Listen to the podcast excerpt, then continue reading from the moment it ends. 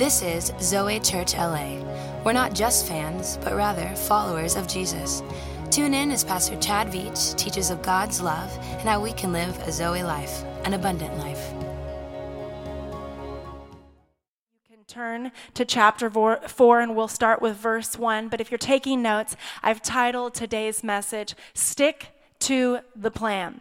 Stick to the plan. If you're with me streaming on live or with your with if you're here with me today, I'm just going to invite you to pray one more time. We're just going to invite God to speak to our hearts, comfort those who need comfort, and um, change those who needs changing. And uh, Jesus, we're so grateful for your grace and your goodness.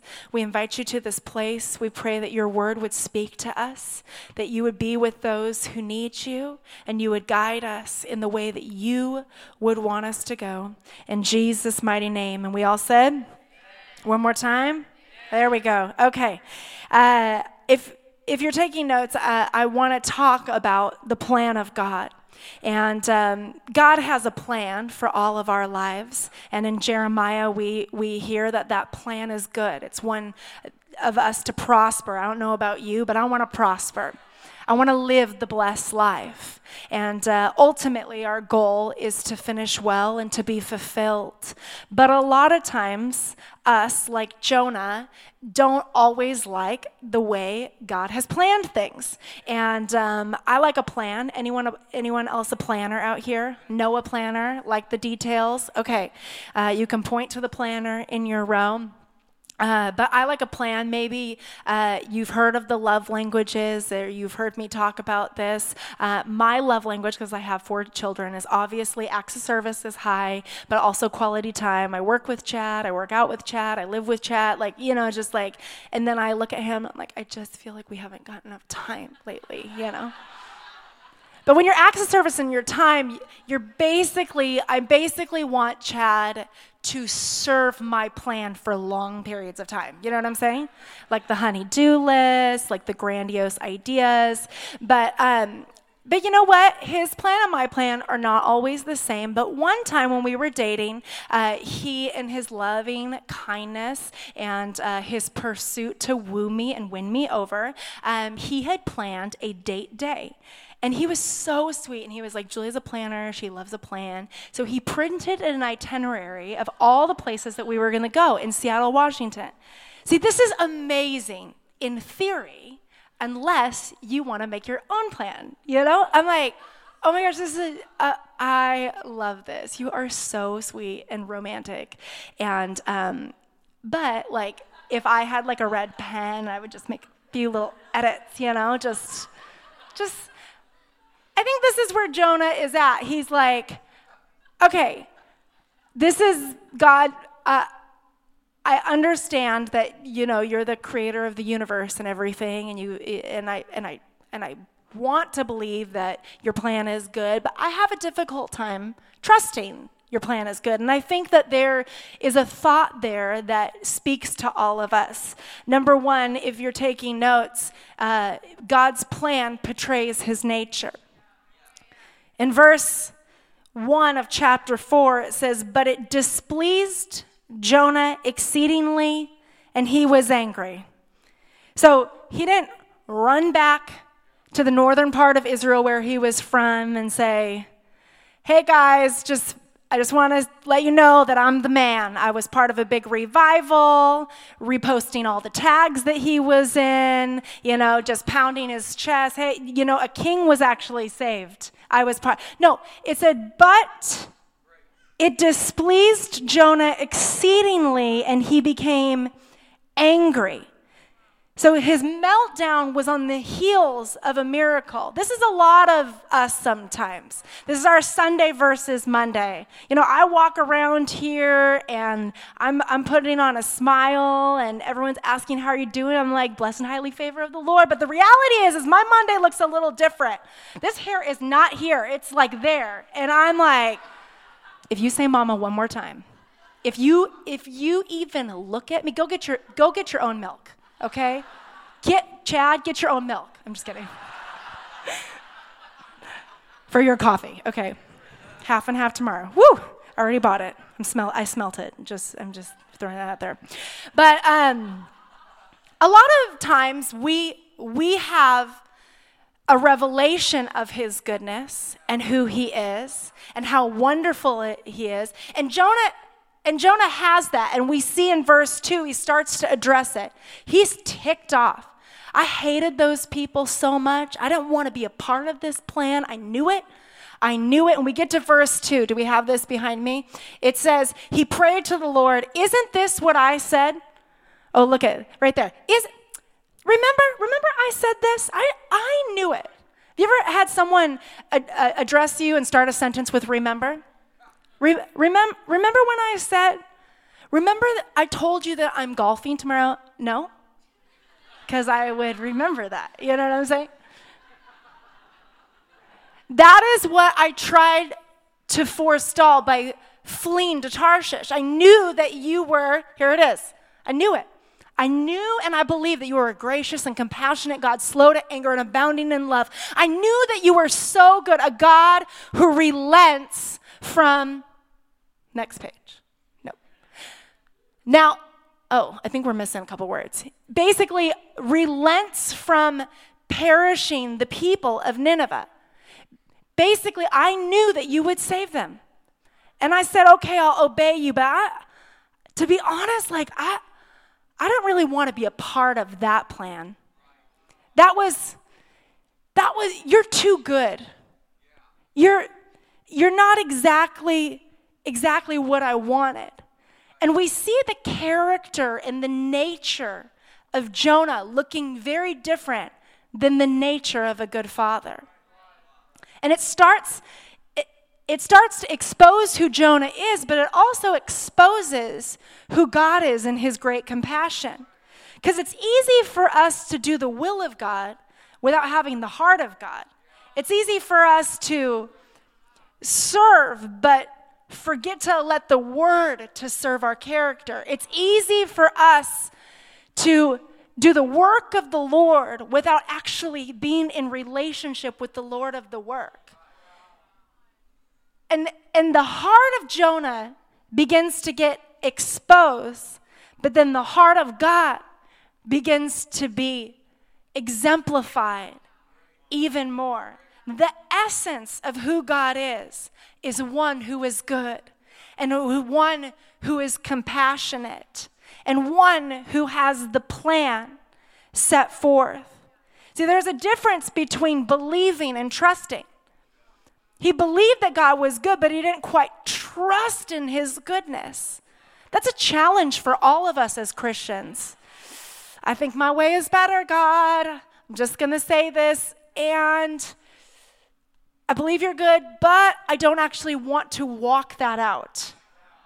Because that's what the trust exchange is. And there is power in actually declaring who He is, because that gives within us an ability to trust that He's ordered our steps, that He's in control. Some of us here need to be reminded that He is good and His plan is meant to prosper us. And even though it might seem dark or, or, or dim at times, tomorrow He can bring light because he's a beautiful way maker. Number two, and we get into verses three and four, God's plan can seem like a disruption, but has divine direction. Chad talked a little bit a couple weeks ago about interrupters. Ain't nothing worse than an interrupter. Ask Chad, because I am one. But I don't see myself as an interrupter. I assume that we're co telling the story because he's leaving out details. So I just merge in and, and we get done and he's frustrated and I'm like, nailed it. Like, like that was a collab. You know what I'm saying? Right? No, okay. But it's frustrating to be disturbed. I know this. I have children that disturb me from my sleep, and all of a sudden I react, you know, like when when our way is being interrupted or our thought is being interrupted. I mean, there there we can all admit that there are things in life that we can't control. And it's difficult that we can't control it. But sometimes we ought to have the mindset to say, okay, I can't control, but what I can't control what you can control, but what I can control is the mindset that you are in control. Because then when I when I start to relinquish control because you're in control, I trust you, I see your goodness, and then I look at actually the divine direction that's held within it. In verses 3, Jonah starts getting real dramatic, meltdown turning bad right now. He goes, Therefore, now, O Lord, please take my life from me, for it is better for me to die than to live. He, he wants to quit. The series that we're in is, is talking about running towards his plan because Jonah was a runner away from his plan. The thing about running is it, it's exhausting, it's fatiguing. We all either want to fake asthma or quit, you know? It's hard to keep going. And here's Jonah saying, That's it.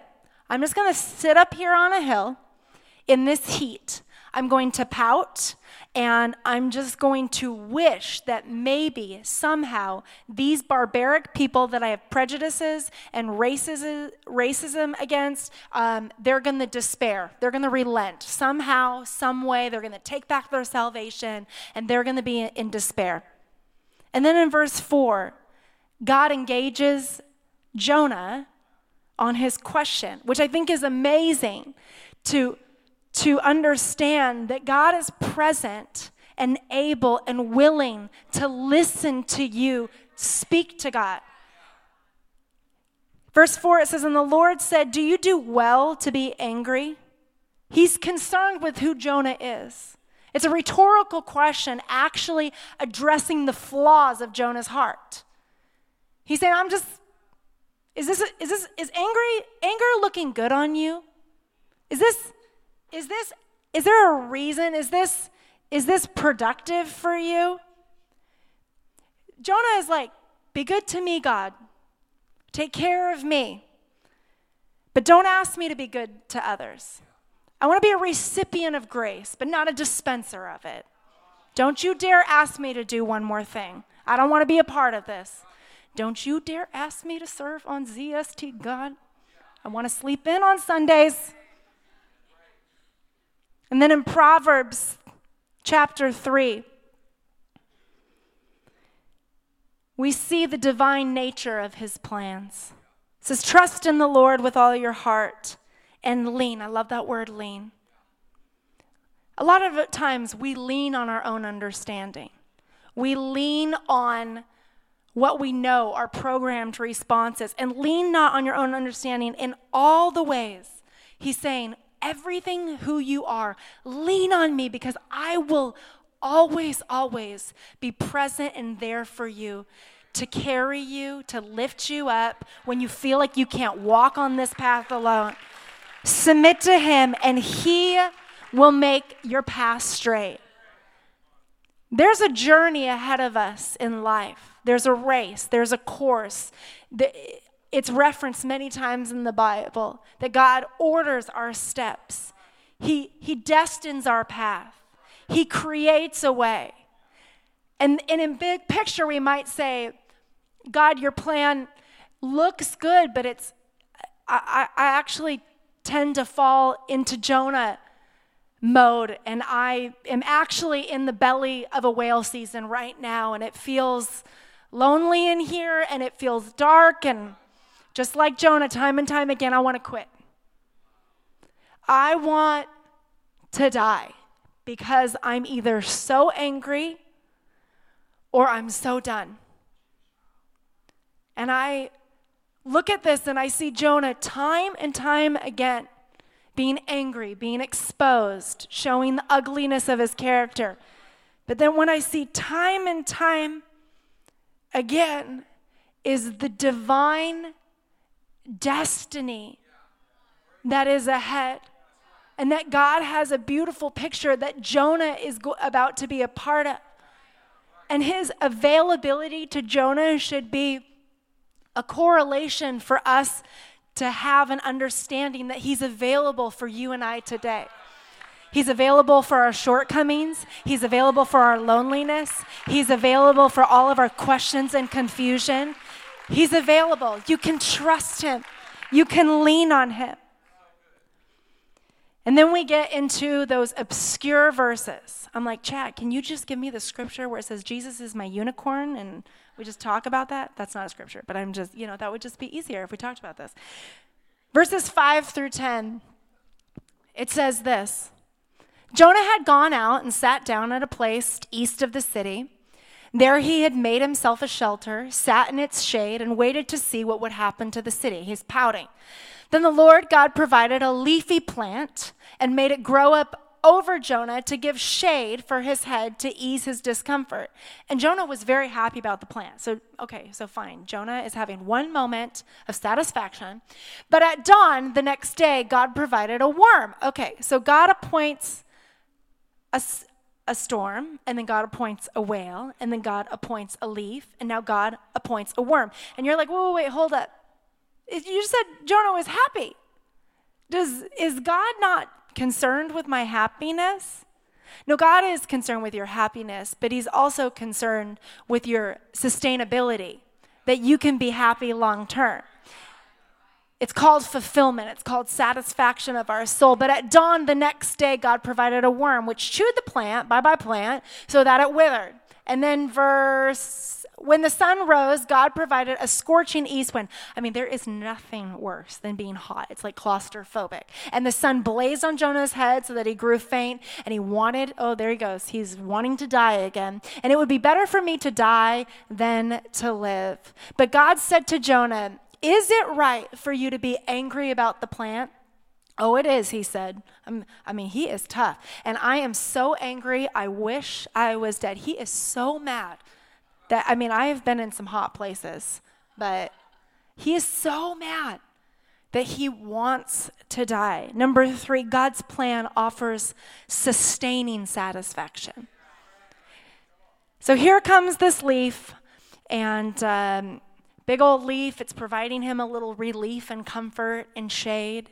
And um, I'm a part of a group chat, and it's called the Fiddle Leaf Support Group.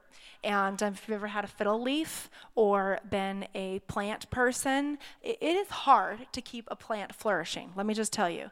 And uh, it, it requires uh, a combination of things. But imagine if I took the fiddle leaf, and um, I just feel like I'm like like seeming like a nerd talking about like a fiddle leaf support group. I'm actually a cool mom, okay? Uh, if I cut off a leaf and I like used it for monetary comfort, like something that just was like, I'm I'm gonna use this leaf to I don't know, be my fan when I'm hot or block my kids when I don't want to talk to them. I mean, like whatever it is, it like gave me a little happiness to use my fiddle leaf for temporary. But the thing is, after time, you know where I'm going here. This leaf is not going to stay alive because it's been removed from the thing that is rooted and planted, planted and watered and nurtured. See, Jonah doesn't own that plant. It's not his. God provided it to him. And he's not taking care of it. He's not nurturing it. Not, he's not he doesn't have ownership interest in that plant. He's just using it, which a lot of us have vices and fixes and things that provide us comfort and happiness for a moment.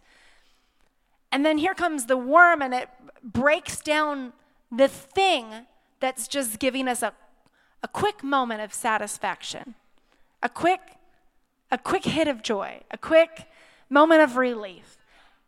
And he removes that thing, and you're like, wait a minute, I, I read this and I'm like, okay, God, so you're taking away the thing that made him happy. Does this mean that bad, that you orchestrate bad things? No, not necessarily. But I don't think all bad things are from the enemy. I think there are things that are removed from your life intentionally because God wants to give you sustaining power. Because He says that He is the well that does not run dry. And if you drink of me, you will never thirst again. So when you run to me and I water that thing that I have planted in you, that thing is going to flourish and give you sustenance for longevity. One of my favorite Psalms, Psalms chapter 1. It says that that person is like a tree planted by streams of water which yields its fruit. I don't know about you, but I want to be fruitful in life. And season and whose leaf does not wither, does not die, it does not acquiesce. Whatever they do, they prosper. Why? Because it's waters because it's refreshed in the thing, in the presence of God, in the person of Jesus. Job is someone in the Bible who experienced a lot of hardship. He, like Jonah, had a lot of conversations with God, and God was available for all of his questioning. But Job also references the image of the tree, and he references it in correlation in Job chapter 14, it says, At least there is hope for a tree. Because Job had lost everything family members, business. He said, At least I find hope in a tree. If it is cut down, it will sprout again. It's, and its new shoots will not fail. Its roots may grow old in the ground, and its stump die to the soil. Yet at the scent of water, it will bud and put forth shoots like a plant. Maybe you're here and you have experienced loss or death, or maybe a dream inside of you feels dead or gone. Can I remind you that His presence waters, and nothing is too dead that He can't resurrect, that He can't bring life to? But I'm talking about life and fulfillment that's sustainable, that there's longevity.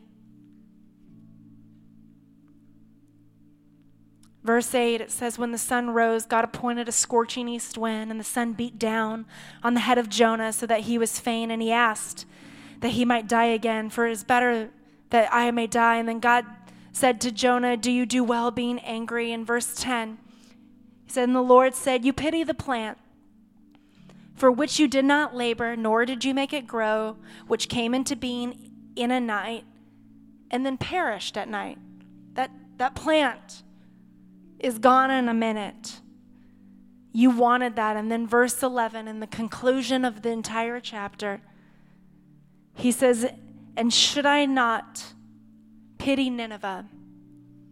The great city. I love that he calls it the great city. The city that I love.